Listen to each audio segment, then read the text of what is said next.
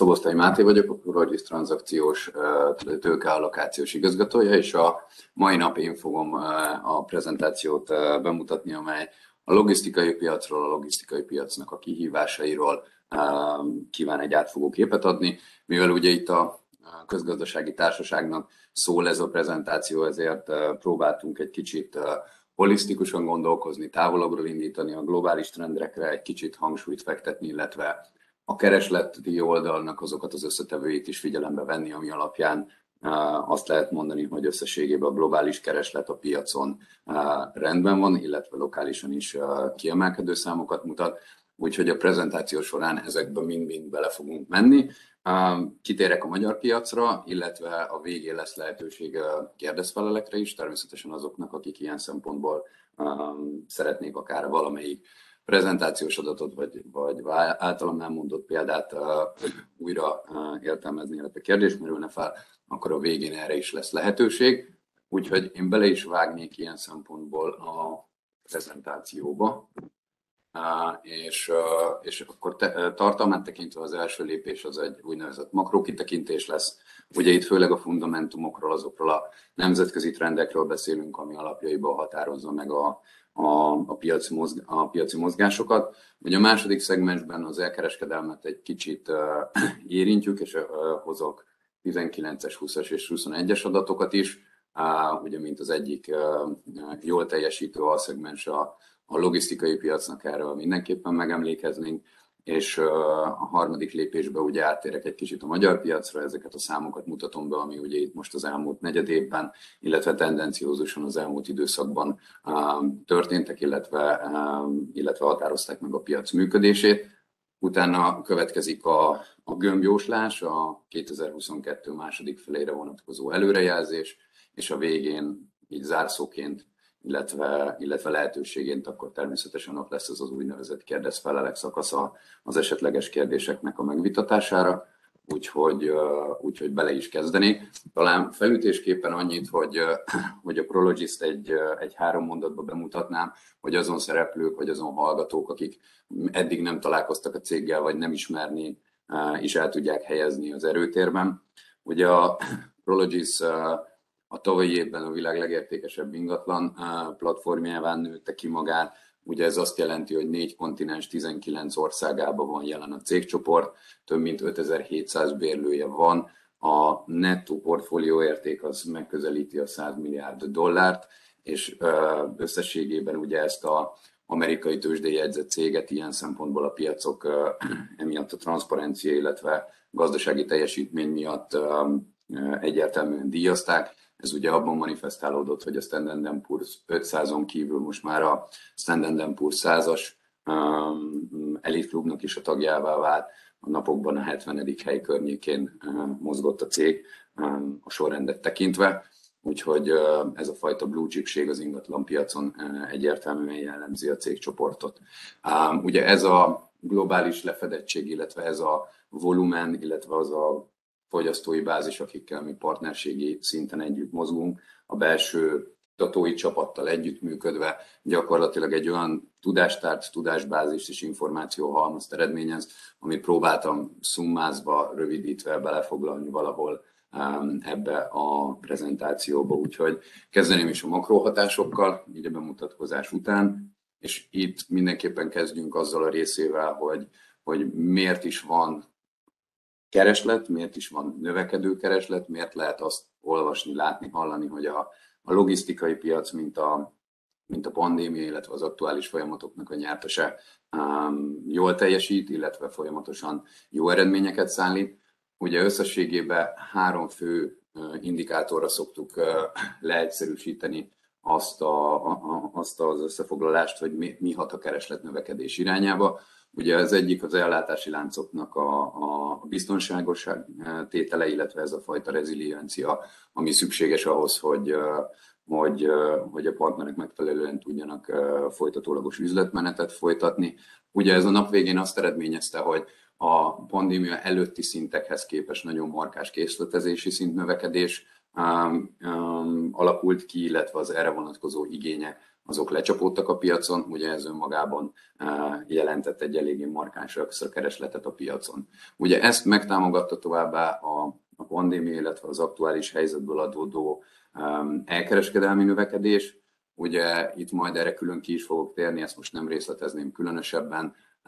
A lényeg az, hogy összességében az elkereskedelem részaránya a hagyományos kereskedelmi fogyasztáson belül exponenciálisan és évről évre folyamatosan nő. Ugye ez is önmagában egy, egy raktárterületre vonatkozó keresletet generál a piacon. Illetve a harmadik kérdéskör, ami szintén egy, egy eléggé markáns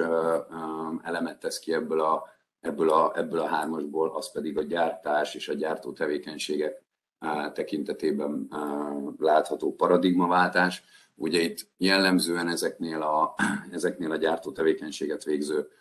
cégeknél egyfajta just-in-time típusú logisztikai megközelítés volt. Az eszközök, alapanyagoknak a beérkezése az egy nagyon optimalizált, rövid távú folyamatra volt felépítve, ami ilyen szempontból ugye az ellátási lánc problémák okán sajnos felborult, így innentől kezdődően ezt a just in case típusú megközelítést kezdték el alkalmazni, ami egyértelműen abba az irányba hatott, hogy készletezési szinteket akarnak növelni, addicionális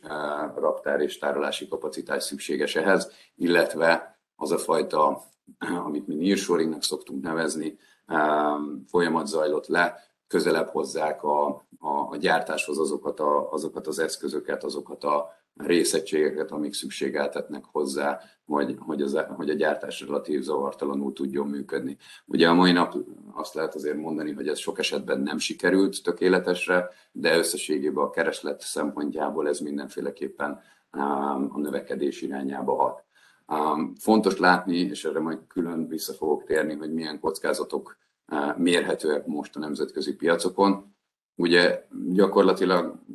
nem sorrendiség alapján, hanem talán az összes fontosat feltüntetve, talán a legszomorúbban az orosz-ukrán háborúval kell kezdeni, amire összességében nem csak lokálisan, de globálisan is nagy hangsúly vetődik. A másik ilyen az az USA-Kína kereskedelmi viszonyának az alakulása, amiről szintén majd példában is fogok beszélni, illetve nyilván a, a COVID-19, illetve a pandémiának az esetleges utóhatásai, bármiféle további hullámai az szektorálisan kivitelezői oldalról, illetve keresleti oldalról is és a kihívások kategóriájába, kockázatok kategóriájába sorolható. Az építőipari kihívásokra pedig vissza is fogok szintén térni. Azt gondolom, hogy ez is mostanában egy sláger téma, és összességében azért is fontos róla beszélni, mert alapjaiban határozzák meg akár a globális piacok, akár a lokális fejlesztési lehetőségeknek a, a helyzetét. Következő lépésként egy kicsit a, a logisztikai ingatlanra lefordítva ezt az előbb említett három fő hatást, hogy mik voltak azok a fő paraméterek, amit mondjuk az elmúlt 12-24 hónap tapasztalatai alapján mondhatunk. Egyrészt, hogy ugye az iparlogisztikai termékeknek a a szektorális felértékelődése mind a befektetői körben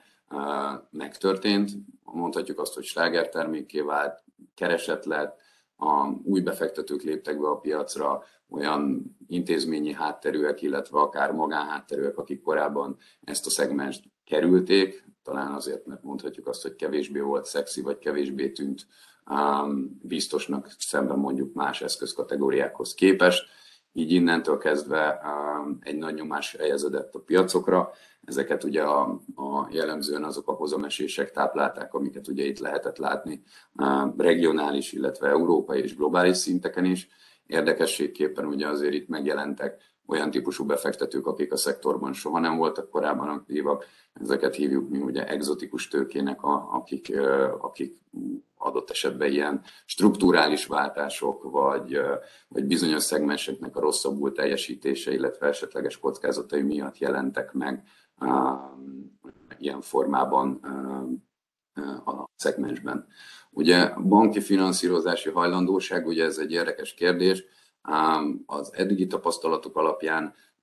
ugye az iparlogisztikai termékeknek a finanszírozási hajlandósága nem volt rossz, de ez exponenciálisan nőtt az elmúlt két évben. Um, nyilván itt azért azt gondolom, hogy egy, egy fordulóponthoz értünk a tekintetben, hogy a kamat környezet változása az hatással lesz a banki finanszírozásra, de azért összességében azt lehet látni, hogy a bankok a jó projekteket, stabil projekteket hosszú távú bérleti szerződéssel, akár eurós bérleti díjjal, indexációval ellátott bérleti szerződésekkel alátámasztott projekteket nagy, nagyon szívesen finanszírozzák, és ezekért a termékekért ma is verseny van. Illetve ami még fontos a befektetői oldalról nézve, hogy, hogy egy likvid piacról beszélhetünk, beszélhetünk, ami ugye alapvetően azt jelenti, hogy, hogy különböző forrásokból relatíve könnyen tudtak a különböző fejlesztők, befektetők pénzügyi forráshoz jutni. Ugye itt beszélhetünk a például Magyarországon rendkívül népszerű kötvénykibocsátásról, vagy valamiféle támogatott hitelkonstrukcióról, de ugye itt az ESG kapcsán, illetve a zöld kötvénykibocsátások kapcsán is a nemzetközi hátterű, illetve a magyar fejlesztők, befektetők is tudtak plusz forráshoz jutni, ezeket pedig visszaforgatni a piacra, akár akvizícióval, akár fejlesztésekkel. A fejlesztésekről a, a néhány szót ahogy már az előbb is utaltam rá, az egy nagyon fontos eleme ennek a, ennek a, ennek a trendnek, hogy bizonyos szegmensek, ugye, hogy is mondjam, vesztesei lettek talán a, a pandémiának, és összességében a keresletből adódó visszaesés, illetve az esetleges bizonytalanság az új belépők megjelenését hozta a piacon. Más területen, más szektorban aktív fejlesztők vásároltak logisztikai célra telkeket, kezdtek bele fejlesztésekbe, így összességében, hogy is mondjam, szaturálódott a piac a tekintetben, hogy nem csak a már ismert nagyobb nemzetközi és hazai szereplők, de új belépők is elkezdtek logisztikai és ipari ingatlanokat fejleszteni, ami ugye alapvetően rekordszintű fejlesztési aktivitásban manifestálódott. Erről majd mondom az aktuális számot, de ezek ilyen 4-500 ezer négyzetméteres volumenek a budapesti piacon, és arról majd szintén ugye a következő budapesti piac vagy magyar logisztikai piacról szóló szlájdon lesz szó, hogy, hogy a keresleti oldal lesz miként és hogy tudja felszívni, illetve volt-e rá kereslet. Egy érdekes tendencia, és ez nem csak magyar tendencia, hanem ez igaz közép-kelet-európára, de a nyugat-európai piacokra is, hogy a fejlesztési telek, mint, mint, mint könnyen elérhető termék az összességében mondhatjuk, hogy talán megszűnt. Sokkal inkább olyan, olyan telek ingatlanok érhetőek el jelenleg a piacokon, amik hosszabb előkészítési időt igényelnek, nagyobb infrastruktúrális beruházások megvalósítása szükséges, ezáltal pedig az a fajta fejlesztési dinamika, amit adott esetben a logisztikai szegmensben megszokhattunk, az nem fog tudni feltétlenül teljesülni a jövőbe. Ugye a logisztikát én szoktam mondani, hogy én azért szeretem nagyon, mert itt az első ötlettől az átadásig és és pesgőbontásig 12 hónap telik el maximum. Ez a jövőben ugye ilyen szempontból kérdőjeles. Látni kell majd azt, hogy, hogy a, a több összetevős egyenletrendszer egyéb elemei, például a kivitelezés vagy az engedélyeztetési környezet, hogy fog alakulni a következő időszakban, de minden esetre az a körülbelül csak Budapestre vetítve ezer hektár, amit gazdát cserél, az azt vetíti előre, hogy, hogy a telek tekintetében egyfajta szűkösség várható a következő időszakban. Mm, ugye az ESG, ezt ugye érintettem már korábban is, de abból a szempontból mindenképp ide vettem, hogy, hogy nyilván, mint egy ilyenfajta globális versenyelőnyel rendelkező szereplő számunkra is ugye kiemelten fontos. Én azt látom egy általános piaci tendenciánál, hogy a logisztikai ipari szegmensbe is egyre inkább felértékelődik ennek a szerepe, legyen szó a zöld minősítésekről, és akkor a zöld épületekről, de a karbonlábnyom csökkentéstől kezdődően akár tényleg az olyan fajta körforgásos fejlesztési modellekig, amik, amik kvázi módon nullára redukálják a teljes karbonlábnyomot a, a, a folyamat során. Ez nem csak a fejlesztést, hanem adott esetben már az operációt is magába foglalja erre is majd igyekszem valamilyen következő elemen kitérni, és példát hozni. Vannak ugye olyan elemei ennek a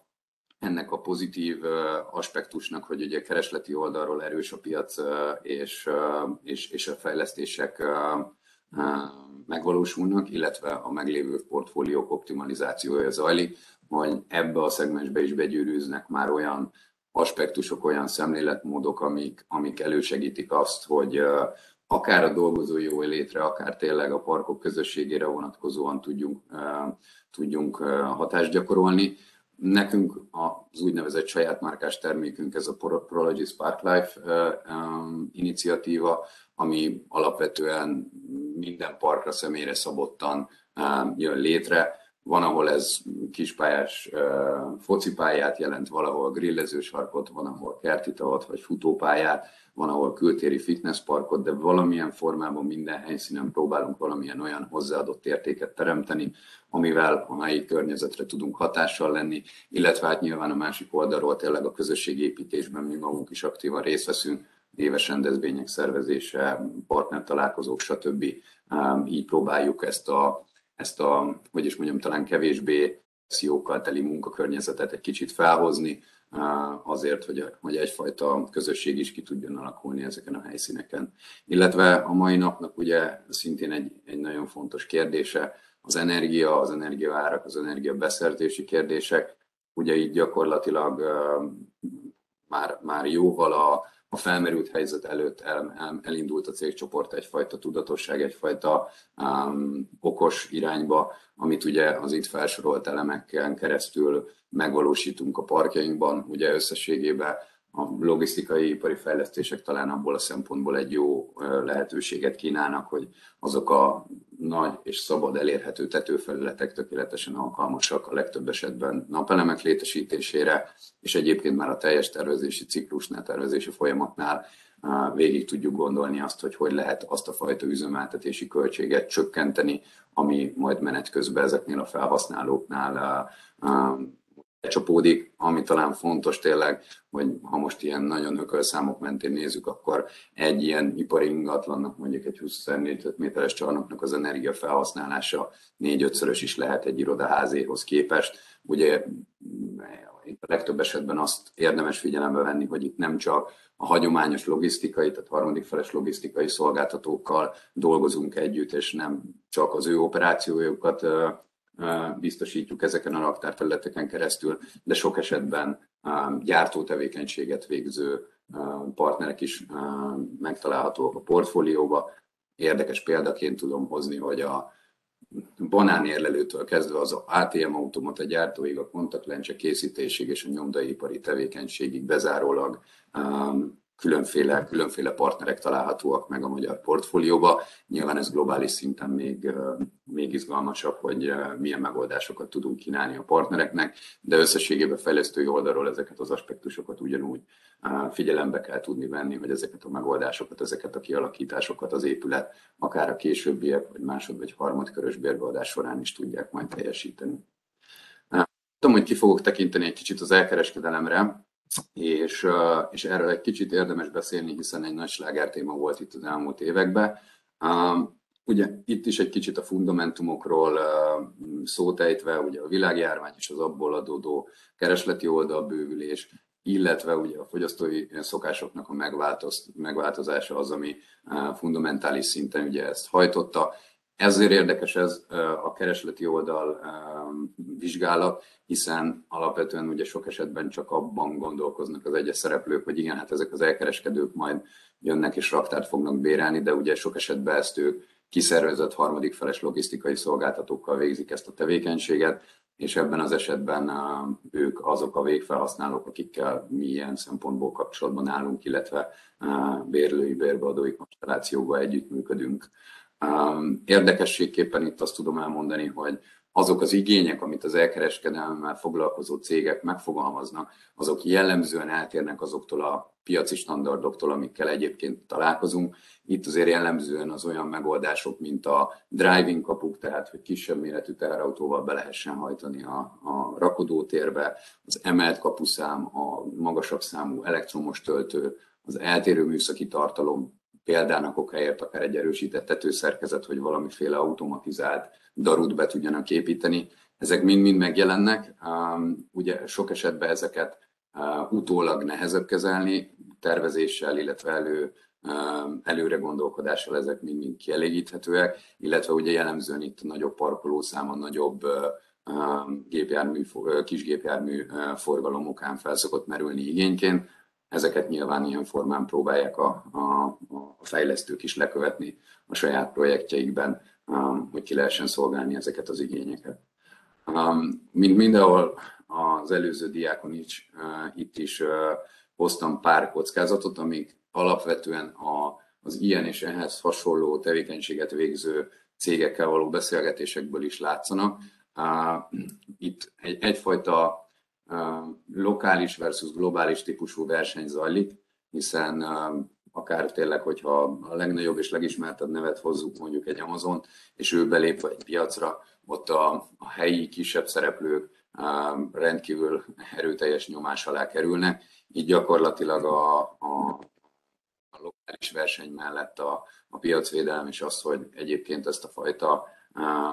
versenyelőnyt meg tudják tartani, ez kiemelten fontos,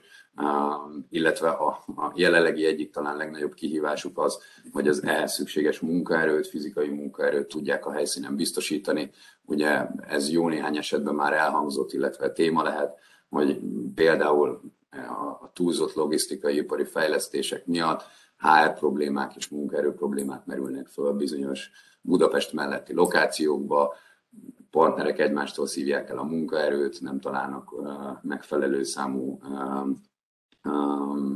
kék vagy fehér galéros munkaerőt. Ez egy akut probléma, az elkereskedelem tekintetében viszont pontosan abból a fajta extrém volatilitásból adódóan, ami az üzletmenetükből adódik, ezt rendkívül nehezen tudják ilyen formán lekezelni. Emiatt ugye felerősödik az automatizációnak a szerepe, itt azt gondolom, hogy látva az eddigi tapasztalatokat, az egy nagyon fontos kérdés, hogy az a fajta mérnök tudás és belső know-how rendelkezésre áll, hogy ezeket a végtelenül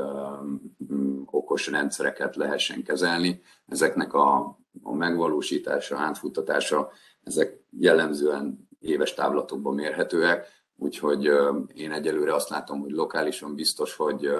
vagy hátrányban vagyunk ahhoz képest, ami, ami, ami a nyugati piacokon jellemző, de igenis vannak teljes automatizált raktárak, ahol adott esetben olyan szintű gépesítés van, hogy még sok esetben világításra sincs szükség, mert a robot tud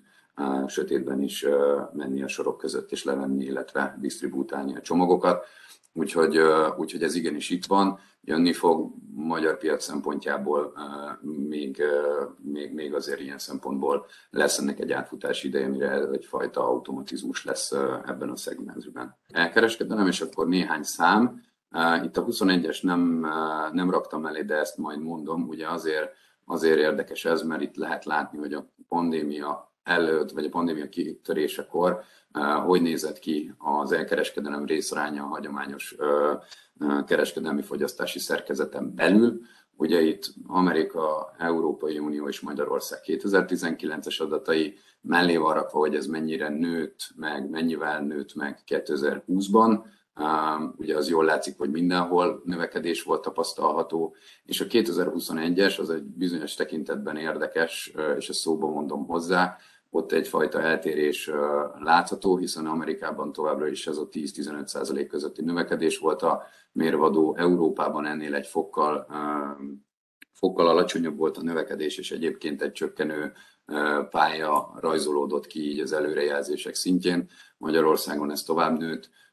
de még mindig 10% vagy az alatti szinten mozog, illetve ami azt gondolom, hogy egy fontos információ lehet, és ez, ez talán hasznos bárkinek, aki ilyen szempontból próbálja beazonosítani az elkereskedőkkel kapcsolatos raktárigényeknek a fizikai megjelenítését. Ők a tevékenységükből adódóan sokkal kevesebb fizikai térre, úgynevezett showroomra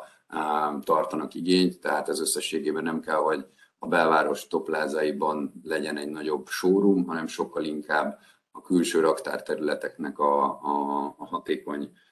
rendelkezésre állása és a, ez az utolsó kilométeres disztribúció az, ami az ő kompetitív versenyelőnyük lehet. Úgyhogy innentől kezdve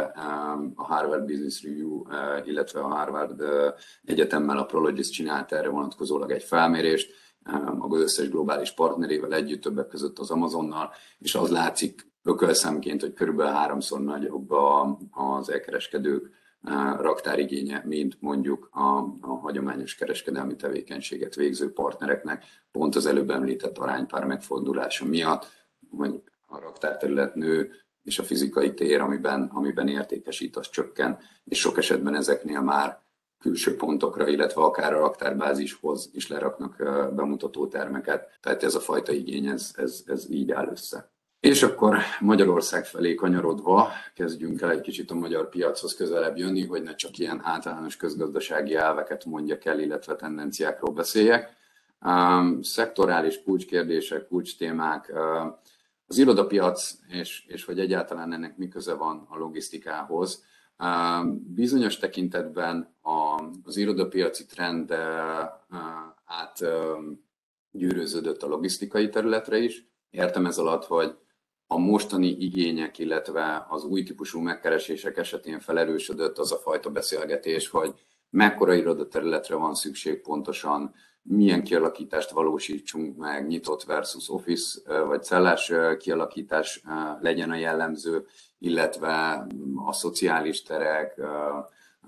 kooperációs terek szerepe hogy fog átalakulni. Ez a fajta flexibilitás az ilyen szempontból fontossá vált a városszéli nagydobozos logisztikában is, úgyhogy így módon az irodapiaci hatások ide is megérkeztek. Én azt gondolom, hogy a logisztikai fejlesztéseknél ezt relatíve könnyen lehet kezelni, hiszen alapvetően ezek a struktúrák relatíve könnyen módosíthatóak, átalakíthatóak, és összességében volumennyit tekintve ezek jóval kisebb irodák, mint adott esetben egy irodaházban, ami, amit bérelnének mondjuk e tekintetben. Így innentől kezdve ez, ezt a kérdést azt gondolom, hogy a logisztikai piac tudja kezelni, illetve ebben kapcsolatban negatív hatásról nem tudok beszélni, de összességében mint tendencia megérkezett. A logisztikai piacról ugye itt ez a fajta összefoglaló, ez csak egy, hogy is mondjam, beharangozója a, a statisztikának, ami, aminél ezt jobban alábontom, de jelenleg is még egy alacsony üresedési ráta látható, erős keresleti számokkal, nagyon masszív és nagyon erőteljes az a fajta fejlesztői aktivitás, ami jellemzi a piacot, erről majd külön is beszélünk, és hát az a fajta flexibilitás az, az, az abszolút megjelent a piacon, hogy a konstrukciók tekintetében, a futamidők tekintve, tehát hogy példát hozzak erre is, Például azok a harmadik feles logisztikai szolgáltatók, akik csinálnak egy disztribúciót Kelet-Közép-Európának vagy Európának, ők jellemzően azokat a fajta hosszú távú elköteleződéseket, amit mondjuk egy intézményi befektető, fejlesztő um, preferálna, azokat jellemzően kevés és szeretik. Például tényszerűen mondjuk inkább három éves távlatokba gondolkodnak maximum, vagy még rövidebb időre szeretnének elköteleződni. Tehát az ő esetükben ez az öt éves szerződés, ez ez talán kevéssé jellemző mostanában, illetve próbálnak e tekintetben minél rugalmasabb konstrukciókat elérni. És hát a kivitelezés, a nagy hal, amiről, amiről érdemes beszélni, ugye itt szerintem most mindenki hallja az építőiparnak az összes kihívását, ez abszolút jellemző szektorálisan is, egyes alapanyagárak változása, bizonyos tekintetben pont kollégákkal beszélgetve vannak alapanyagok, például egy üveget, ha mondok, az 400%-kal nőtt egy évbe, de nagyon, nagyon markáns vas, acél, szigetelés, szendvicspanel és jó néhány olyan tétel, amit nekünk így módon kvázi nagy volumenben ezeknél a fejlesztéseknél be kell szerezni, meg kell vásárolni. Ezek nagyon markáns növekmények, amik, amik realizálódtak itt az elmúlt hónapokban is ugye összességében, csak hogy így kontextusba helyezzük, azt mondanám, hogy körülbelül a 19-20 tekintetében is már látszódott egy 10-15-20 százalékos költségnövekedés. A tavalyi év az szerintem körülbelül egy durván 40 százalékos kivitelezési költségnövekményen jár, és összességében a következő időszakra sem mondhatom azt, hogy optimista lennék a tekintetben, hogy hogy, hogy a folyamatok változnának, és a tekintetben olcsóbb lesz a kivitelezés. Beszélhetünk itt az elérhető anyagoknak a, a, a problematikájáról, hiszen azért jó néhány olyan alapanyag van, ami adott esetben orosz vagy ukrán piacról érkezett Magyarországra, de, de a munkaerő, illetve a szakképzett munkaerő kérdései is ugyanúgy ott vannak továbbra is az asztalon. Nagyobbik probléma, vagy nagyobb problémával küzd tekintetben például Lengyelország, ahol mondjuk a tavalyi évet, ha nézem, akkor körülbelül másfél millió ukrán vendégmunkás dolgozott a kivitelezésben, akik közül rengetegen hazamentek a háború kitörésekor, és gyakorlatilag ezáltal az ukrán kivitelezési piac, mint olyan, az, az most hatalmas problémákkal küzd, és a projektek megvalósíthatósága az jelentősen csúszik, vagy, vagy eltolásra kerül. Magyarországon ez, ez nincs így, nálunk relatíve kevés, vagy egyáltalán nem volt jellemző a, az ukrán munkavállaló ebben a szegmensben, a kereskedelmi fejlesztéseknek ebben a szegmensében, így összességében itt leginkább azok a kapacitás kérdések merülnek föl, amit orvosolni kell tudni előretervezéssel, illetve kockázatmitigációval, de erről még majd úgy is fogok beszélni. A határidők betartása, ez szerintem egy nagyon kedves téma. Azért én azt látom jellemzően a magyar piacon, hogy a fejlesztők ígérnek határidőket, és aztán van a, az ígéret és a realitás, az átfutási idők azok jelen, jelentősen megnőttek. Én azt tudom mondani, hogy csak így kontextusba rakva mondjuk 2019-ben, amit meg tudtunk mondjuk 6 hónap alatt valósítani projektet, az ma durván 50%-kal hosszabb ennél, és ez nem kalkulál még olyan problematikákkal, amik mondjuk járulékosan hozzájöhetnek, mint például egy engedélyeztetési folyamatnak a, a keresztülvitele, vagy adott esetben az a problémakör, ami ugye egy szintén nagyon jellemző piac specifikusan, hogy azok a kapacitásigények, amik megjelennek ezeknél a parkoknál, víz, csatorna, áram, gáz, ezek hogy lesznek kielégíthetőek az adott helyszínen. Sok esetben olyan infrastruktúra fejlesztésekre van szükség, amik adott esetben kétszerezhetik, háromszorozhatják egy projekt átfutásnak az idejét, úgyhogy abszolút mértékig szektorális kulcstémának tekintetők és jelentős kihívásokat okoznak nekünk fejlesztőknek. És akkor egy kicsit a számok nyelvén, hogy, a, hogy miről is beszélünk akkor, amikor azt mondjuk, hogy magyar piac. Pozitív fejlemény, hogy a Research Fórummal együtt dolgozva, illetve az IFK-n keresztül mi magunk is segítettük azt, hogy egyáltalán meg lehessen valahogy mérni a a vidéki állományt, mert egészen eddig úgy beszéltünk erről a piacról, hogy, hogy Magyarország, de valójában az Budapest volt. Úgyhogy úgy néz ki, hogy, hogy most ebben az évben már sikerült erre vonatkozó adatot publikálni, így ketté válik a volumen. Beszéltünk egyrészt a vidéki állományról, ugye ez 1,3 millió négyzetméter, amit, amit ugye eddig sikerült megmérni, illetve van a budapesti állomány, ami ez a 2 millió 812 ezer négyzetméter. Ha az előző negyedévet nézem, akkor ugye itt egy átadás történt, miattunk át Sziget-Szent Miklóson egy 11 ezer négyzetméteres épületet, ezzel nőtt az állomány, úgyhogy így, így lett ez a 2,8 milliós volumen. Az üresedési ráta az 4,17 százalék, ugye ez érdekes, hiszen az elmúlt években, még mielőtt ez az aktív fejlesztési láz beindult volna, rendkívül alacsony volt az üresedési ráta, tehát gyakorlatilag felszabaduló meglévő területeket pillanatok alatt felszívta a piac. Így nyilván, amikor megindult ez a fajta fejlesztési volumen, akkor azzal számoltunk, hogy az üresedési ráta nőni fog.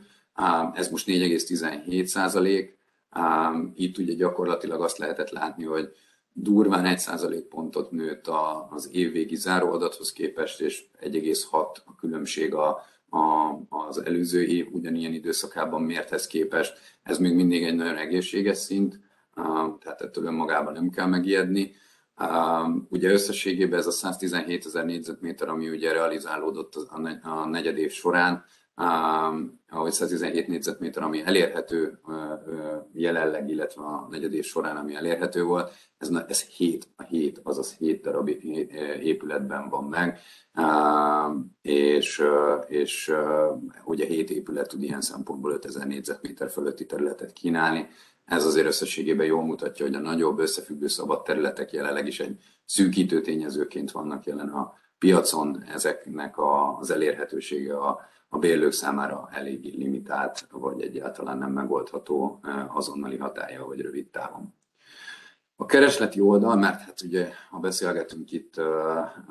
ugye a piacról, akkor azt is nézni kell, hogy mire van igény. Ugye a tavalyi év az rekord volt felszívás szempontjából, 640 ezer négyzetméter volt a teljes piaci felszívás. Ugye ebből az első negyedévet, ha nézzük keresleti oldalról, akkor kb. 125 ezer négyzetméter sikerült bérbeadni a teljes piacon, Ugye itt összességében az első negyedév távlatában azért azt lehet látni, hogy durván 50%-kal felül teljesített a piac az els, előző év első negyedévéhez képest, és az, az az év az ilyen szempontból rekordévet hozott, úgyhogy ez önmagában még egy pozitív jövőképet mutat. A szerződés hosszabbítások nélküli kereslet az mindig egy fontos adat, mert itt mérhető le, hogy mennyi a ténylegesen új igény a piacon, mennyi az új bérlet, ugye ez 65 ezer négyzetméter volt az első negyedévben, és itt azért összességében csökkenés látható. A kereslet struktúrájára vonatkozólag, ami fontos, hogy nagyon jellemző ezen a, ezen a piacon a magas előbérleti arány. Tehát adott esetben a látható fejlesztések, akár ha valaki az m 0 mellett autózik, én magam is meg szoktam kérdezni, kapni a kérdést, hogy de hát minek épül itt ennyi csarnok, hát ezt bérbe lehet adni. A sok, sok esetben jellemzően 35-40 százalékos volumenben ezek a csarnokok már bérbe vannak előre adva. Ezt az első negyedéves adat is alátámasztja, ugye itt 43 százalékos volt a részarány, míg bérleti szerződéses hosszabbítások aránya 18 százalék, illetve ami talán még szintén fontos, illetve alátámasztja azt, hogy miért gondoljuk azt, hogy jelenleg van kereslet ezek, ezek iránt, az ingatlanok iránt, hogy azok a bérlők, akik egyébként szerződés hosszabbítottak a meglévő területeken, de, de valamilyen szinten a tevékenységükből adódóan bővülni szerettek volna, ők 10%-ot tettek ki. Ugye az átadásokra mondtam, hogy a Prologis által fejlesztett Sziget-Szent Miklós ingatlan került átadása, ez volt a negyedévnek az egyetlen átadása. Az tranzakciók tekintetében, ami még szintén egy jó mérőszám, ugye mondtam az egyik oldalról, hogy nem, nem nagyon érhető el 5000 négyzetméter fölötti terület, de mégiscsak akkor nézzük meg, hogy mi a helyzet a 10.000 négyzetméteres kategóriában. Ugye itt a negyedév során 5 darab olyan tranzakció teljesült, ami, ami elérte ezt a volument, és összességében talán itt álljunk meg annyira, hogy, hogy a big box logisztikai parkok, ez így nagyon szépen hangzik, de mit is értünk ez alatt. Ugye standard megközelítés szerint beszélhetünk városi vagy úgynevezett city logisztikai termékekről, illetve big box városszéli nagy dobozos termékekről nagyon leegyszerűsítve. Ugye a Budapest tekintetében a, a, a penetráció, illetve a város szerkezetből adódóan az úgynevezett city logisztikai termékek piaca az, az egy jóval kisebb volument képez, itt azért felülreprezentált az MU környékén jól látható és tapasztalható nagydobozos logisztikai fejlesztések, illetve azoknak a hasznosítása. Azt lehet látni egyébként a piacon keresleti oldalról, hogy az ezek iránt mutatkozó kereslet a stabil, és megvan. A városi logisztika tekintetében pedig egyfajta bérleti prémium mellett lehetséges területet bérelni, illetve jellemzően ott azok a területigények jóval kisebbek, illetve, illetve eltérő műszaki paraméterekkel rendelkeznek, mint, mint a város széli nagydobozos logisztikai ingatlanok esetében. És akkor térjünk ki az egyik legfontosabb adatra, ami, ami, amiről majd még szeretnék egy kicsit beszélni, ez pedig a fejlesztések és a fejlesztési volumen. Itt azért lehet látni, hogy közel 480 ezer négyzetméter áll jelenleg fejlesztés alatt Budapesten, ami, ami egy finoman fogalmazva is meglehetősen magas szám. Uh, ugye azt mondtam az előbb, hogy uh, tavalyi év az rekordot döntött felszívás tekintetében, ott volt 640 ezer négyzetméternyi igény, amit ugye a piac kielégített.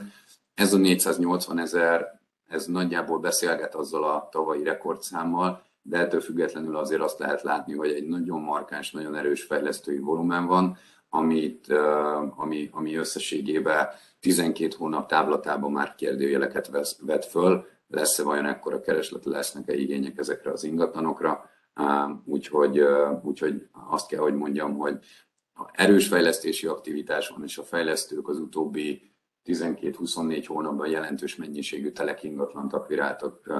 Budapest környékén, ez tényleg nagyjából 1000 hektár, amiről beszélgetünk. Egy nagyon gyors matekkal az azt jelenti, hogy 4,5 millió négyzetméter fejlesztési lehetőség ott van a belső zsebekben,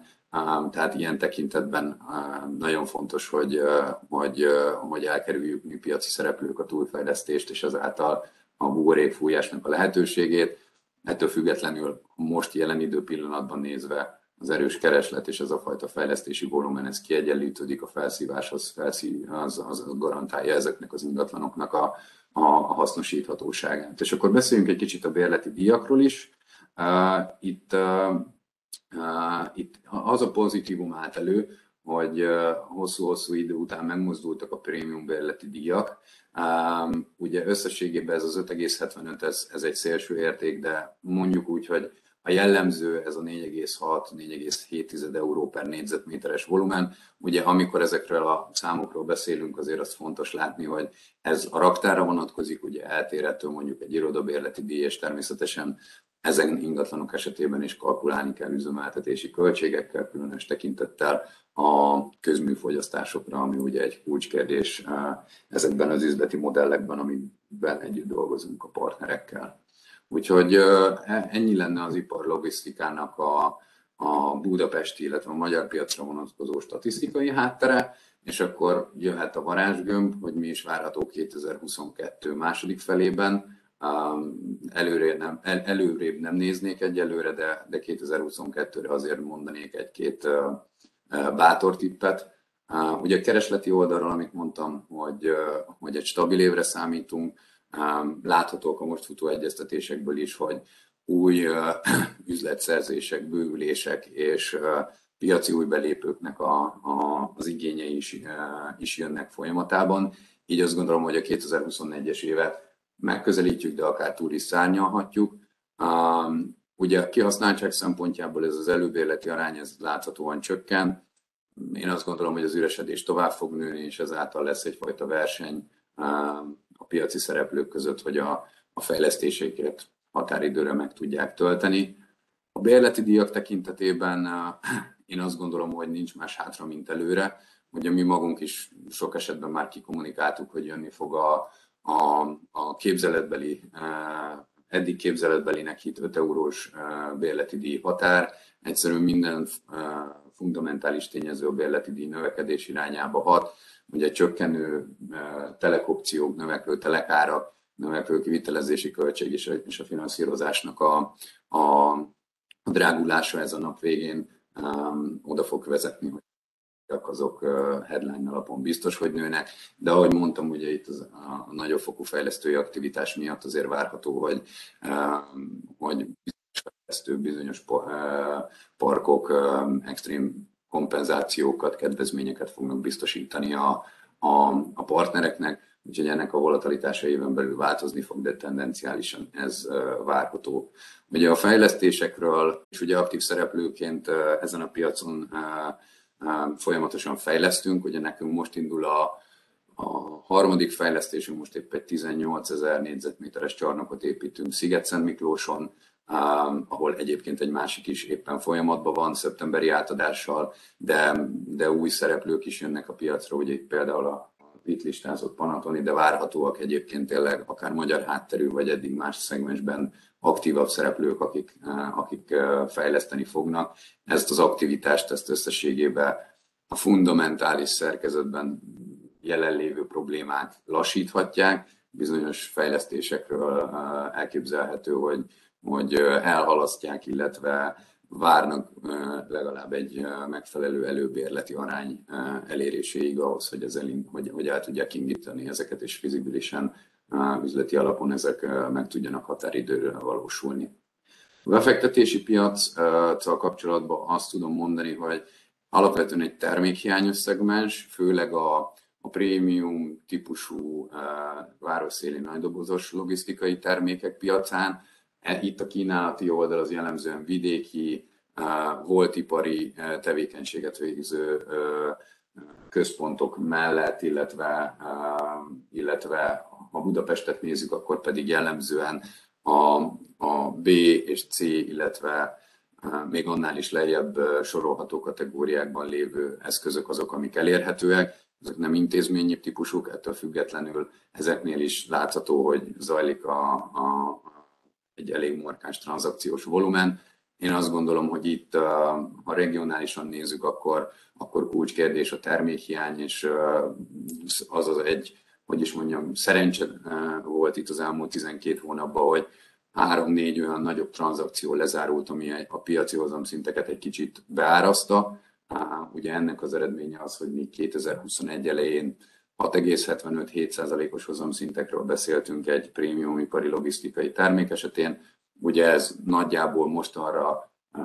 egy körülbelül 100-125 bázisponttal lejjebb van, és 5,75-ös szintekről beszélgetünk. A háborús helyzet kirobbanása előtt egyébként egy csökkenő pálya, egy csökkenő tendencia, azaz hozamkompresszió volt erőjelezve 2022-re. Itt azt gondolom, hogy most az óvatosság ezt körüllengi, de, de, de lett volna még bőven hely arra, hogy, hogy ez, a, ez a hozamszint tovább csökkenjen a megfelelő termékek hiányában. A kivitelezésről ugye érintettem pár alapanyagárat, épít, érintettem azt, hogy a kivitelezősi kapacitások azok mennyire limitáltan állnak rendelkezésre a piacon, ami egyfajta szűkösséget eredményez, illetve mondom, a másik oldala pedig az átfutási idők, amiknél nagyon markáns növekmények tapasztalhatóak. Így, így, így az előrejelzés az az, hogy az idei évben tovább fog nőni a kivitelezési költség, és rendkívül markánsan egyes, egyes elemek pedig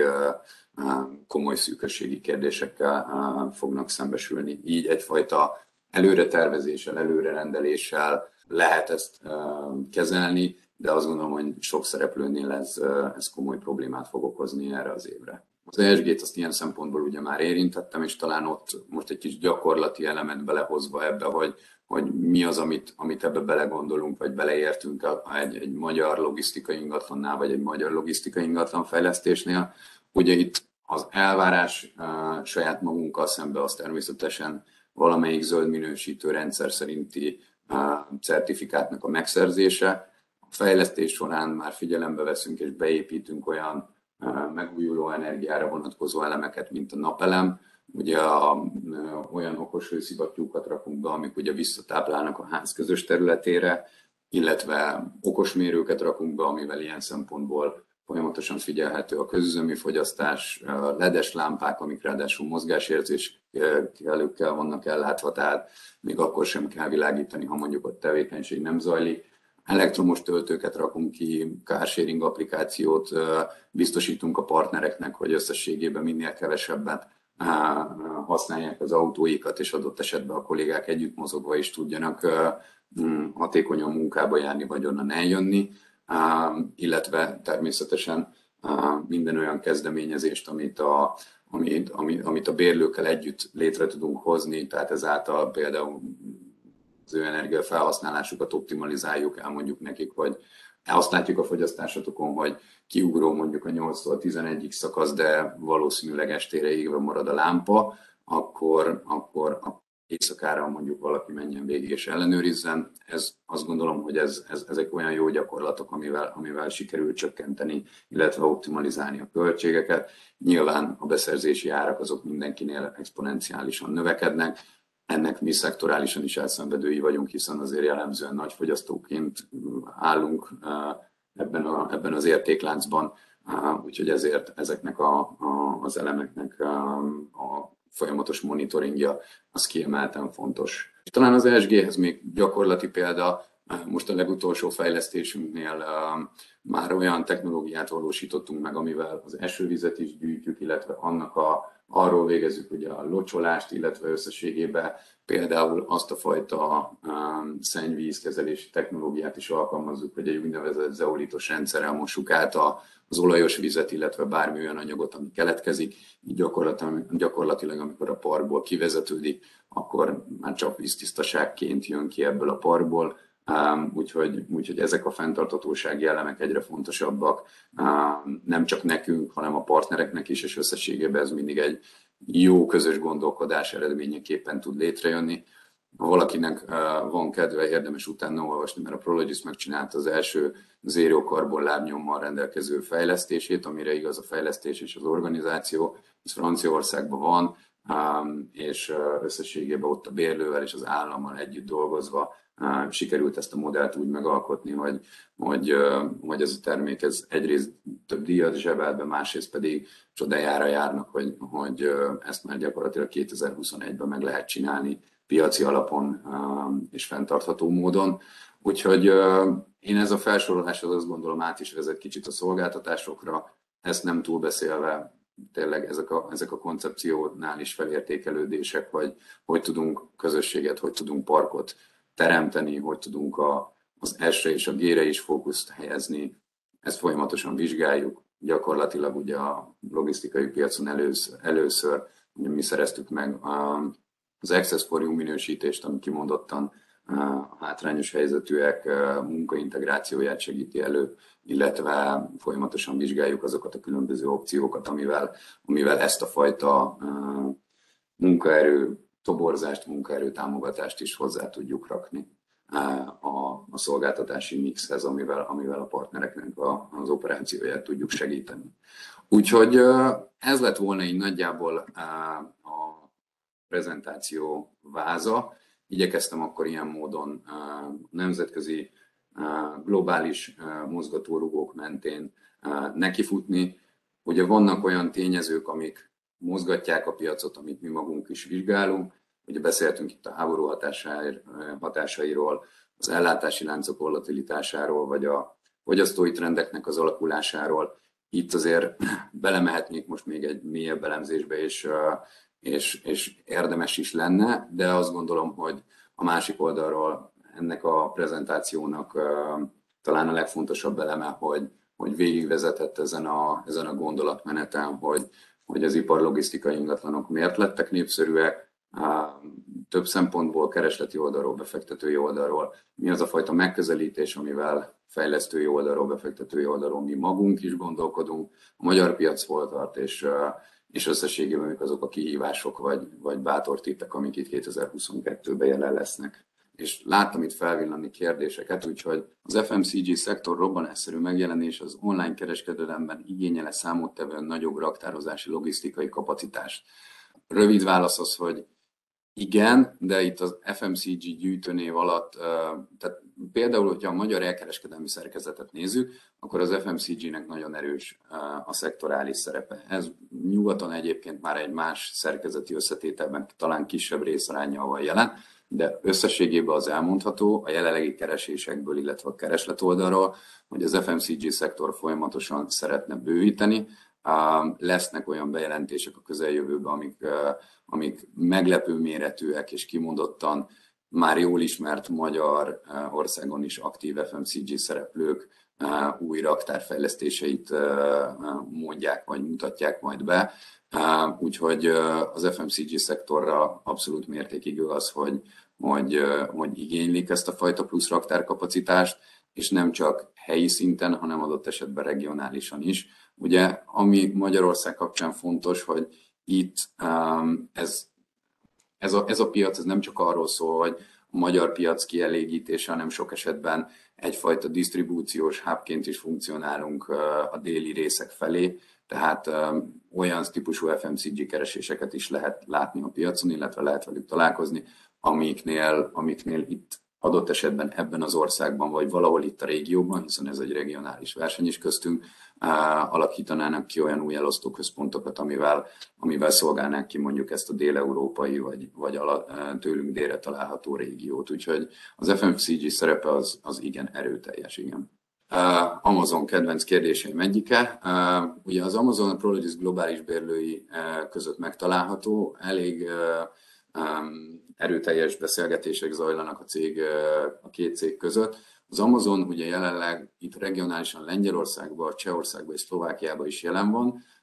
Magyarország tekintetében jelenleg a, azok a mérőszámok, amit az Amazon jellemzően nézni szokott, penetráció, vásárlóerő, lakosságszám, elérhetőség, azok azt gondolom, hogy még nem tartanak azon a szinten, ami indokolná feltétlenül, hogy, hogy itt is nyissanak illetve Magyarországot is adott esetben a szlovákiai disztribúciós központon le tudják fedni. És ugye amikor az Amazonról beszélgetünk, akkor ha most méretezzük körülbelül azt az Amazon igényszintet, amit Magyarországon keresnének, az nagyjából egy logisztikai ingatlannak a mondjuk 20 ezer négyzetméterre lenne, amit egy Amazon első körben nagyjából itt kibérelne. Az önmagában nem mozgatná meg a piacot, és nem rengetné meg. Az Amazon esetében leginkább az a nagy kérdés, hogy hogy adott esetben megtenné azt, hogy innen lát el olyan régiót, tőlünk délebre mondjuk, ami, ami, ami, aminél ugye a regionális központ lenne itt Budapesten, és, és erre vonatkozóan én egyelőre nem látom azt, hogy ez rövid távon megvalósul. Ráadásul ugye a jelenlegi klímában az Amazon versenytársai közül ugye azért az alibaba az érkezése sokkal valószínűbb, mint, mint az Amazoni rövid távon. Úgyhogy summa summarum én az Amazont rövid távon nem várnám, más elkereskedőknek a piacra lépése, illetve disztribúciós központjainak a, a növelése az folyamatosan zajlik, igen, és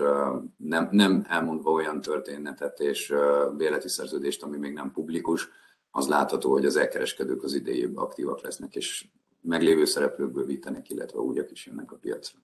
És akkor a következő kérdés.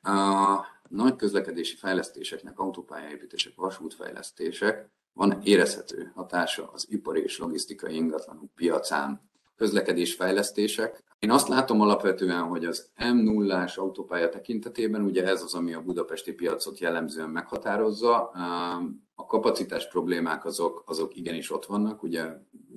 ha valaki jár Sziget-Szent Miklós felé azóta, amióta ugye itt a az összekötő hídnak a garanciális javítása zajlott, nem egyszer több kilométeres sorok alakultak ki. Így összességében ezek a problémák, ezek, ezek egyelőre nincsenek átfogó módon megoldva. Az autópálya penetráció, illetve az autópálya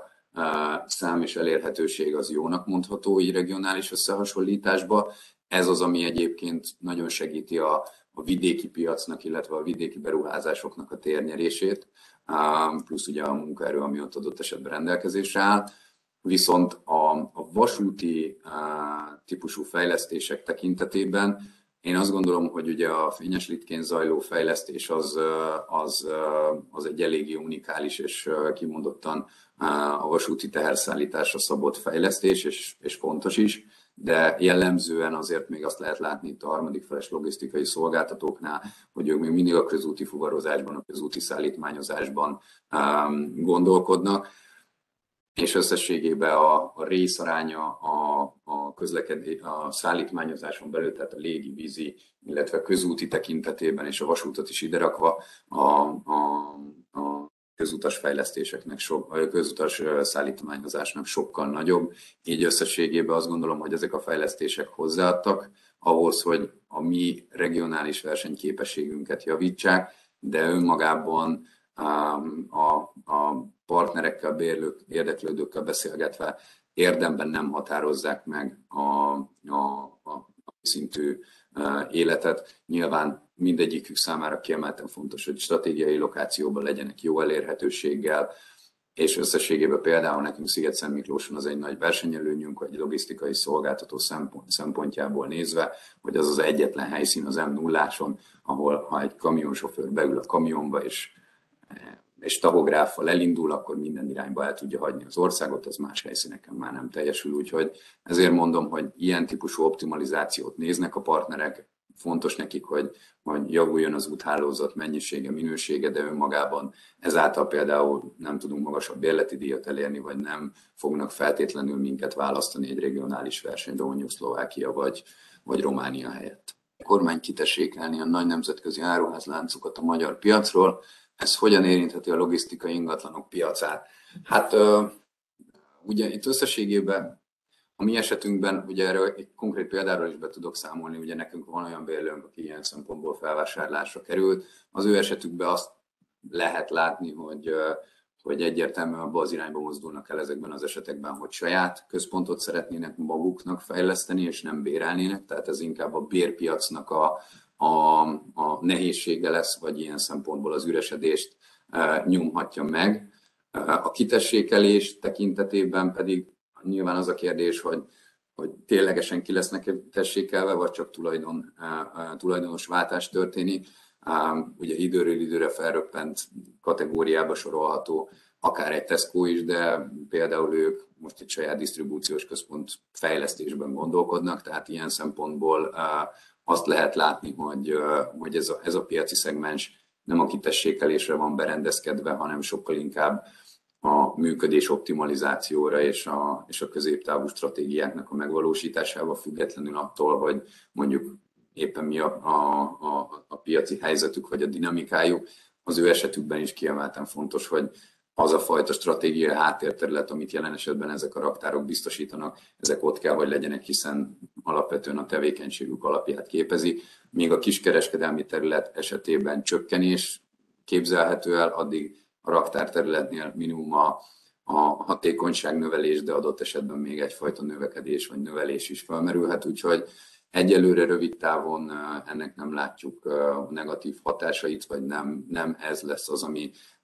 alapjaiban felforgathatja a piacot. Mondom, keresleti oldalon lehet inkább jelentősége, ami a nap végén az üresedés növekedéséhez vezetne, de egyelőre inkább a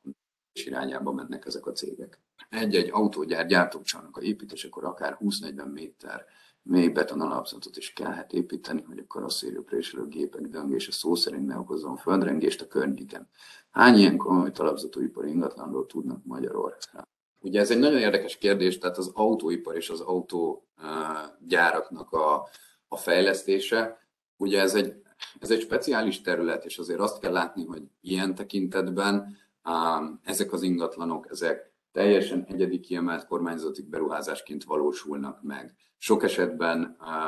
a fejlesztői kör, a, a műszaki lebonyolítók, azok mind-mind a fejlesztő, mind-mind a végfelhasználó érdekköréből kerülnek ki. Most például a a BMW adott esetben hozza magával az ő preferált szakcégét, aki ezt meg kell, hogy valósítsa. Így összességében az ilyen fejlesztések azok jellemzően nem általunk, vagy ilyen piaci szereplők által valósulnak meg, mint amilyen a Prologis, hanem ilyen vagy olyan módon, de ma, vagy a végfelhasználó érdekkörében, vagy az őket segítő struktúrák keretén belül. Mi jellemzően nem építünk 20-40 méter mély betonalapzatot, mi standard csarnoképületeket hozunk létre, fejlesztünk, de ettől függetlenül azt gondolom, hogy, hogy ha a penetrációját nézzük, akkor lehet látni, hogy azokba, azokba a fő csomópontokba, ahol ezek az autógyárak gyárak létrehozzák a saját gyártó, illetve csarnokkapacitásaikat, ott ez felmerül. A kérdésre én ennyit válaszolnék így jelenleg, mert összességében mondom, mi magunk ilyet nem, nem építünk, nem fejlesztünk, és összességében nem is szeretnénk vásárolni, hanem muszáj ilyen ingatlant, aminél ilyen típusú kompresszió vagy, vagy problémák merülhetnek fel. A könnyű szerkezetes csarnok maga, ha a gyár kivonul, nyilván könnyen elbontható, lehet, hogy buta a kérdés, de mi lesz ilyenkor ezzel a 40 méter mély betonalappal? Nem buta a kérdés, ha például mi egy ilyen ingatlant vásárolnánk, azért, hogy utána oda könnyű szerkezetes csarnokot tudjunk fejleszteni, akkor természetesen ilyen esetben ennek a teljes visszabontása az, ami, ami a legcélszerűbb. Ha és amennyiben ugye a, a végfelhasználás szempontjából ez indokolt, nyilván itt azért hogy is mondjam, tehát a gazdasági, fenntarthatósági elemek mellett azt is nézni kell, hogy, hogy, hogy ennek a betonalapnak a megszüntetése mekkora addicionális költséget jelent. Én azt gondolom jellemzően ezek az ingatlanok a gazdát cserélnek, akkor alapvetően azzal a célral szokott történni, hogy valamilyen új felhasználó nagyon hasonló tevékenységi kör mellett ugyanilyen formában tudja használni. Jó néhány olyan tranzakció született, ahol volt gyárépületek, gazdát cseréltek, majd, majd az új tulajdonos kivitte azt a piacra, és hosszú távú bérlettel hasznosítja, anélkül, hogy érdemben hozzányúlna a gyártócsarnok részhez, és a könnyű szerkezetes raktárkapacitásokat hozzáigazítják ahhoz az igényhez, amit az új felhasználó képvisel. Tehát azért jellemzően a, a gyártó részek tekintetében óvatosabbak a fejlesztők, és ahhoz kevésbé szoktak hozzányúlni, ha nem muszáj. Lehetne az Amazont, az Alzát például ide csábítani Szlovákiából, nagyon jó kérdés. Fundamentálisan kezdeném szerintem. Egy Amazon esetében az látható, hogy ő azokra a stratégiai piacokra fókuszál, ahol a legnagyobb vásárlóerőt tudja elérni, ahol a legnagyobb a, a lakosságszám, és ahonnan adott esetben regionálisan ki tud, ki tud szolgálni partnereket. Tehát például a kokáért mondjuk Angliát Lengyelországból a könyvekkel, vagy, vagy tudtommal például a cseh piacról látja Németországot, és akkor ilyen típusú megközelítéssel, ha esetleg van olyan déli irányvonalú szomszéd, vagy, vagy, vagy, vagy stratégiailag számára fontos ország, ahova be akar menni, akkor lehetne ilyen módon megmérettődni egy ilyen tenderbe, mert az Amazon ezeket természetesen tender körülmények között próbálja eh, kiválasztani ezeket a helyszíneket. Nyilván a hipának eh, elég fontos szerepe lenne, hogy megfelelő támogatást nyújtson eh, az Amazon számára, illetve segítse azt a fajta integrációt, amit az Amazon által elvárt szabályozások, illetve a helyi szabályozás tud képviselni hozzátéve azt, hogy a munkaerőt azt ilyen szempontból majd, hogy nem fontos lenne eh, előre garantálni, vagy legalábbis eh, valamilyen, valamilyen eh, módon ezt szupportálni, hogy ugye az rendelkezésre álljon. Ezekkel a, a, az elvekkel lehetne, illetve hát kell hozzá a fejlesztői oldal, mi magunk, hogy, hogy azokat az ingatlan igényeket, amit az Amazon megfogalmaz ezek a raktárbázisokkal kapcsolatban, azt ki lehessen, ki lehessen elégíteni Úgyhogy én az Amazont e tekintetben azt gondolom, hogy, hogy ebben az évben, illetve inkább azt mondom 12 hótávlatban biztos, hogy nem fog Magyarországra jönni. Nem mondom, hogy biztos, hogy nem. Nagy valószínűséggel nem fog Magyarországra jönni. Az az a tekintetében pedig hamiskás mosolyal az arcomon mondom azt, hogy szerintem az ő esetükben jó esély mutatkozik arra, hogy őket ide lehessen csábítani Szlovákiából. Kérdések végére értünk. Szép napot mindenkinek!